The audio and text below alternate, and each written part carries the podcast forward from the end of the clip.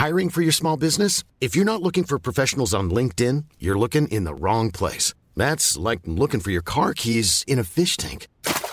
LinkedIn helps you hire professionals you can't find anywhere else, even those who aren't actively searching for a new job but might be open to the perfect role. In a given month, over 70% of LinkedIn users don't even visit other leading job sites. So start looking in the right place. With LinkedIn, you can hire professionals like a professional. Post your free job on linkedin.com slash people today.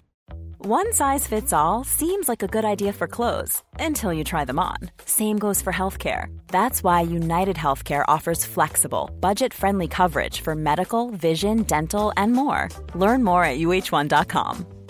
There's never been a faster or easier way to start your weight loss journey than with PlushCare. PlushCare accepts most insurance plans and gives you online access to board-certified physicians who can prescribe FDA-approved weight loss medications like Wegovy and Zepbound for those who qualify. Take charge of your health and speak with a board-certified physician about a weight loss plan that's right for you. Get started today at plushcare.com slash weight loss. That's plushcare.com slash weight loss. plushcare.com slash weight loss.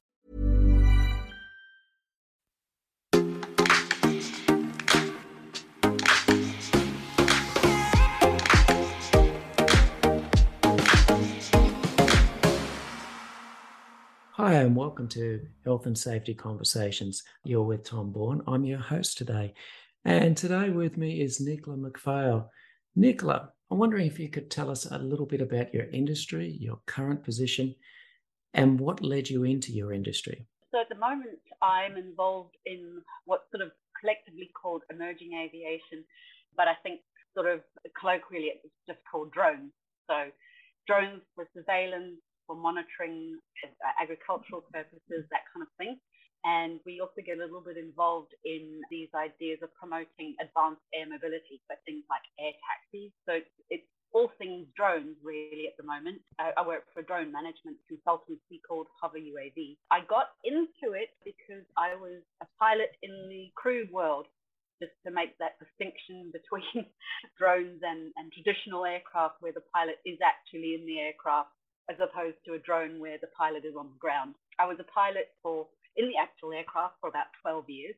Um, started out flying sort of little little aeroplanes around the Okavango Delta, get to clear the runway for, for giraffes before landing, that kind of thing. So right out in the bushes. Moved on to sort of charter bigger aeroplanes into places in Africa where tourists don't usually go. And then um, recently, before joining the drone management consultancy, I was um, with Virgin Australia on their 777 over to Los Angeles. Excellent, excellent. And you were changed industries slightly because of the COVID uh, situation? Yeah, so I was made redundant along with a lot of other fellow Virgin Australia pilots. And but I'd had a bit of drone experience before. In between my uh, traditional aviation career, I'd sort of gone into drones a little bit. So I already had my drone license and I understood how, how the system works and the sort of regulations around the system as well. Um, so because I had already had that experience, I was quite useful to hover UAV. Hmm, excellent. Because of your aviation background, do you think that gives you a different perspective than most people on safety in the workplace? Well, I think it's not just aviation. I think it's any person who's experienced the type of operation that where safety is of paramount importance. So uh, oil and gas would have a similar experience to, to, to people who are involved in aviation because you can cause a lot of damage very, very quickly in these industries. So you've got to be careful. You've got to do things safely. And so in the back of your mind, you're not only can you do damage to other people, you can do damage to yourself. And that's an outcome you want to avoid. So these very sort of regulated and process driven industries produce people that have that idea in the back of their mind that they need to work safely, more so than if you've spent your entire career in banking, where mm. you're unlikely to cause damage. You may trip and fall down the stairs. That only hurts you, doesn't doesn't hurt anybody else. Yep. Became a pilot at a time when there were not many female pilots in the industry. Uh, what sort of challenges did you face into pushing into becoming a pilot? Yeah, look, that's a question I, I do get asked a lot in various ways. I think that my experience was probably no different to a male pilot who had just gotten their license and was building hours because there's a well-beaten path to a career as a as an airline pilot. You know, you go and fly small aircraft and you build up your hours and, and your your credibility and you move on to larger and larger aircraft and that's the sort of traditional way of building an airline career. And when you get those early jobs it's it's sort of word of mouth it's somebody vouching for you. And i think that i don't think my experience was very different. It was a very typical experience. You know making friends turning up early going the extra mile gives you that credibility and therefore it, causes, it allows people, gives people the confidence to recommend you for other jobs. So I relied a lot on other male pilots because of the fact that there were so many of them in the industry. And look, I think that it could have been very easy for people to dismiss me, but they then therefore didn't play a role in that development of my career. It was the people who supported me did, and they were also men. So, so from that point of view, it was a very typical aviation experience. I, I do think, though, that when you get to the sort of airline level, because it's so controlled and the interview and recruitment process is so kind of data driven and behaviorally driven, there's almost very, well, there's, very little prejudice. There, there can be very little prejudice because it's such a data driven and behavioral process. Okay. Changing roles from being a pilot to moving into corporate management, where you're the chief financial officer at the moment. What sort of challenges you face there? Look, I, think if I can sort of segue that from the earlier conversation, is that because your um, when you look at aviation, your promotion to command from a first officer position is all based around merit and how well you perform in simulators and things like that, and how much experience and seniority you have you experience probably, I'd say, less discrimination as, as a woman. So I think you experience more discrimination outside of, of roles in aviation. Because I was a chartered accountant before I flew, I've got that basis of technical knowledge. Mm. And so the way I see things when you take on a leadership role, you've got to have both that technical knowledge and understanding of what the role entails, which I had a solid basis for, and then you've also got to understand how to manage people, how to train them, and how to provide resources to them. And that's something that I learned from being a pilot. Is it's sort of like, well, I can't fly this airplane safely from Sydney to Melbourne if the, if the aircraft isn't working. if There's a system failure. It just can't happen. So I need to be resourced adequately, and also need to be trained, and I need to be trained in the policies. And so all those kind of soft skills that aviation teaches you are a really great complement to the two sides of leadership. Excellent. All right, something that's close to my heart and maybe a few few listeners. Um, do you think the current restrictions, lovely CASA restrictions placed on recreational drone flights and on operators are justified? I think it depends on how they're implemented. I do think CASA, for the most part, have the safety of everybody in Australia who may be exposed to drones at heart. And I do think that they're coming from a good place. I, I think that it's approached in terms of just handing out fines and excluding drone operators who break the rules from being able to fly their drones that would be a terrible outcome. I think if they if they're implemented from a, a, sort of a training and a point of view where they can actually educate drone users, that would obviously be a first class um, method of getting those rules enforced. So I think it boils down to the implementation of how it goes rather than what the actual rules are. Excellent, excellent. All right, now for some very quick questions, just safety related. Complete this sentence. Safety is important to me because because, and I'm going to make, make it a really long sentence, because often doing the safe thing is also doing the profitable thing. and i have got uh, Air Malaysia in mind here, where um, you know where they had two sort of major incidences very close to each other. They lost an aircraft in Ukraine, and then obviously MH370 went down. And gosh, that hit their bottom line real hard. Doing the safe thing is doing the right thing for everybody. Yeah, I wish I could. I might actually use that as a great quote. Doing the safe thing is quite often a profitable thing. It's something that a lot of people just don't get. I, yes. I, I, go back to Dreamworld. Yes. However many people dead, theme park shut down for 45 days. Yeah. I, I know. So absolutely, the, the financial the financial managers of Dreamworld must have been tearing their hair out. Absolutely. Safety culture. What does it mean to you? Oh gosh, safety culture. You see, I go back and forth on safety culture about whether it really exists or not. And I think that it probably does, but it's really underspecified a lot of the time. Because I mean, what is cult? Like, what's culture to you? For me, uh, culture is a set of beliefs and practices a group of people adopt as their own. Yeah. And I think like a lot of definitions go around that. Like I, I just boil it down to the way we do things around here. this is the way we, we do things. So yeah, I think from that point of view, I suppose safety culture does exist because are you following the rules because someone's watching you, or are you following the rules because it lands up that that's the right and profitable thing to do and you understand that innately as part of your role? I'm not sure I'm really answering this question. I was still kind of struggling with that one a bit. I, I think it does exist to to some extent, but I, I just wonder how much of a difference it makes in terms of the outcomes you can achieve. Mm. You said something which is something that I I actually train, which I, I personally believe is safety culture is can boil down to it's just the way we treat safety around here. Yeah.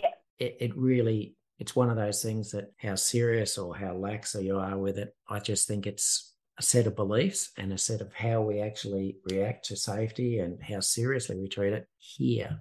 So yeah. No, I was just going to say, it, was, it always makes me think about Tony Hayward, who was the he was appointed CEO of BP, and he had all these. He, his his great slogan was very safety driven, and he wanted to put safety at the front of everything BP did, which I think I think you'd agree is a good thing. Like that, mm. that's the thing he should have done. And so what he did was implemented all these rules. I mean, right down to you couldn't drink um, a takeaway coffee without the lid on it. I mean, everything was regulated. And then three years later, the Deepwater Horizon went up. and it's like, well, how did he get from being so focused on safety to having one of almost the worst disasters in the world happen under his watch? And I think the, the answer lies in the report, and, and that is that people then stopped thinking about safety holistically and what their roles were and being able to take in information and understand what to do with it and then started blindly following those rules and so because they weren't able to recognize the telltale signs of disaster because they'd been reduced to rule followers their oil rig went up mm. All right. No, that was good. Being a safety trainer, this is always important to me. If you could get in, the safety trainers across Australia to focus on one more, one safety issue or one topic that you feels like being neglected, what would it be and why? Oh, one issue that's being neglected. I have to think about this. That's all right. We can come back to it. Yeah, let's come back. All right. What do you believe are the safety concepts or the safety ideas that workers struggle to understand?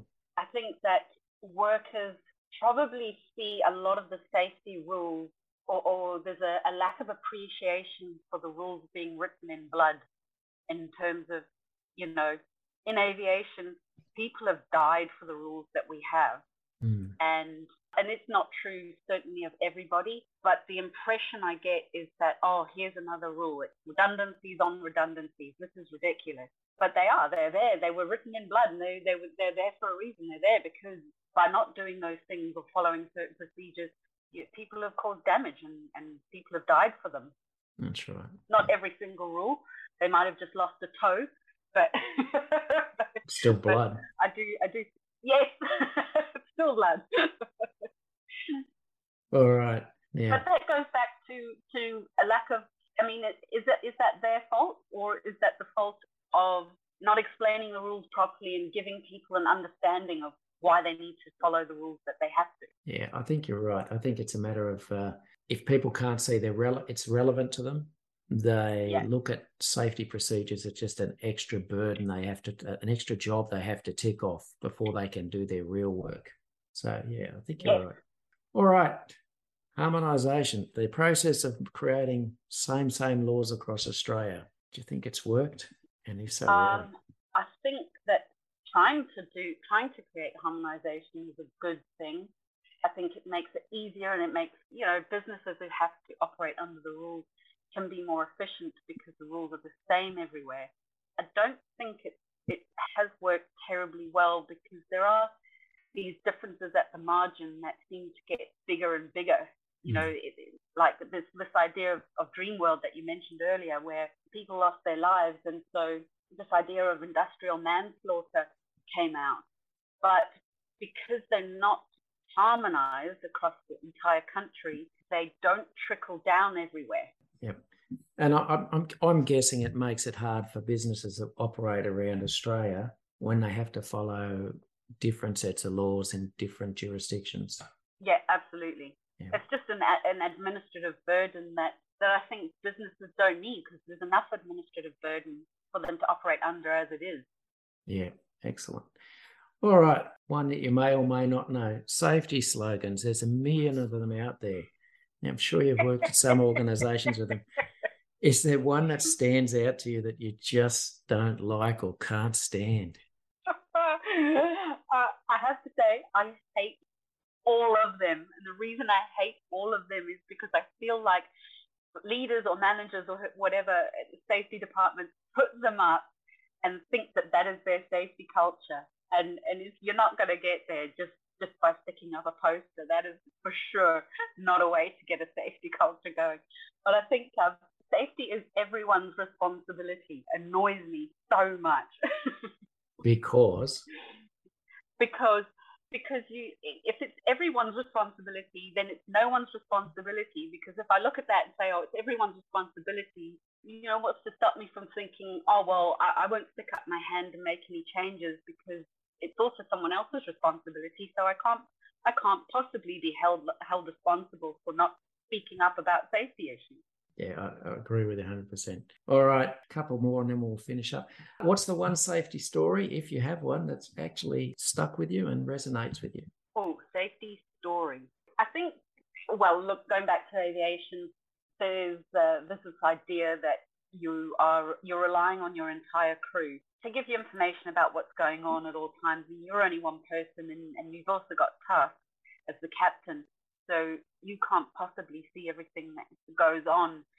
And I, you, you get taught. You need to rely on the on the cabin crew to give you information about what's going on in the cabin and, and around you on the ramp on the ground.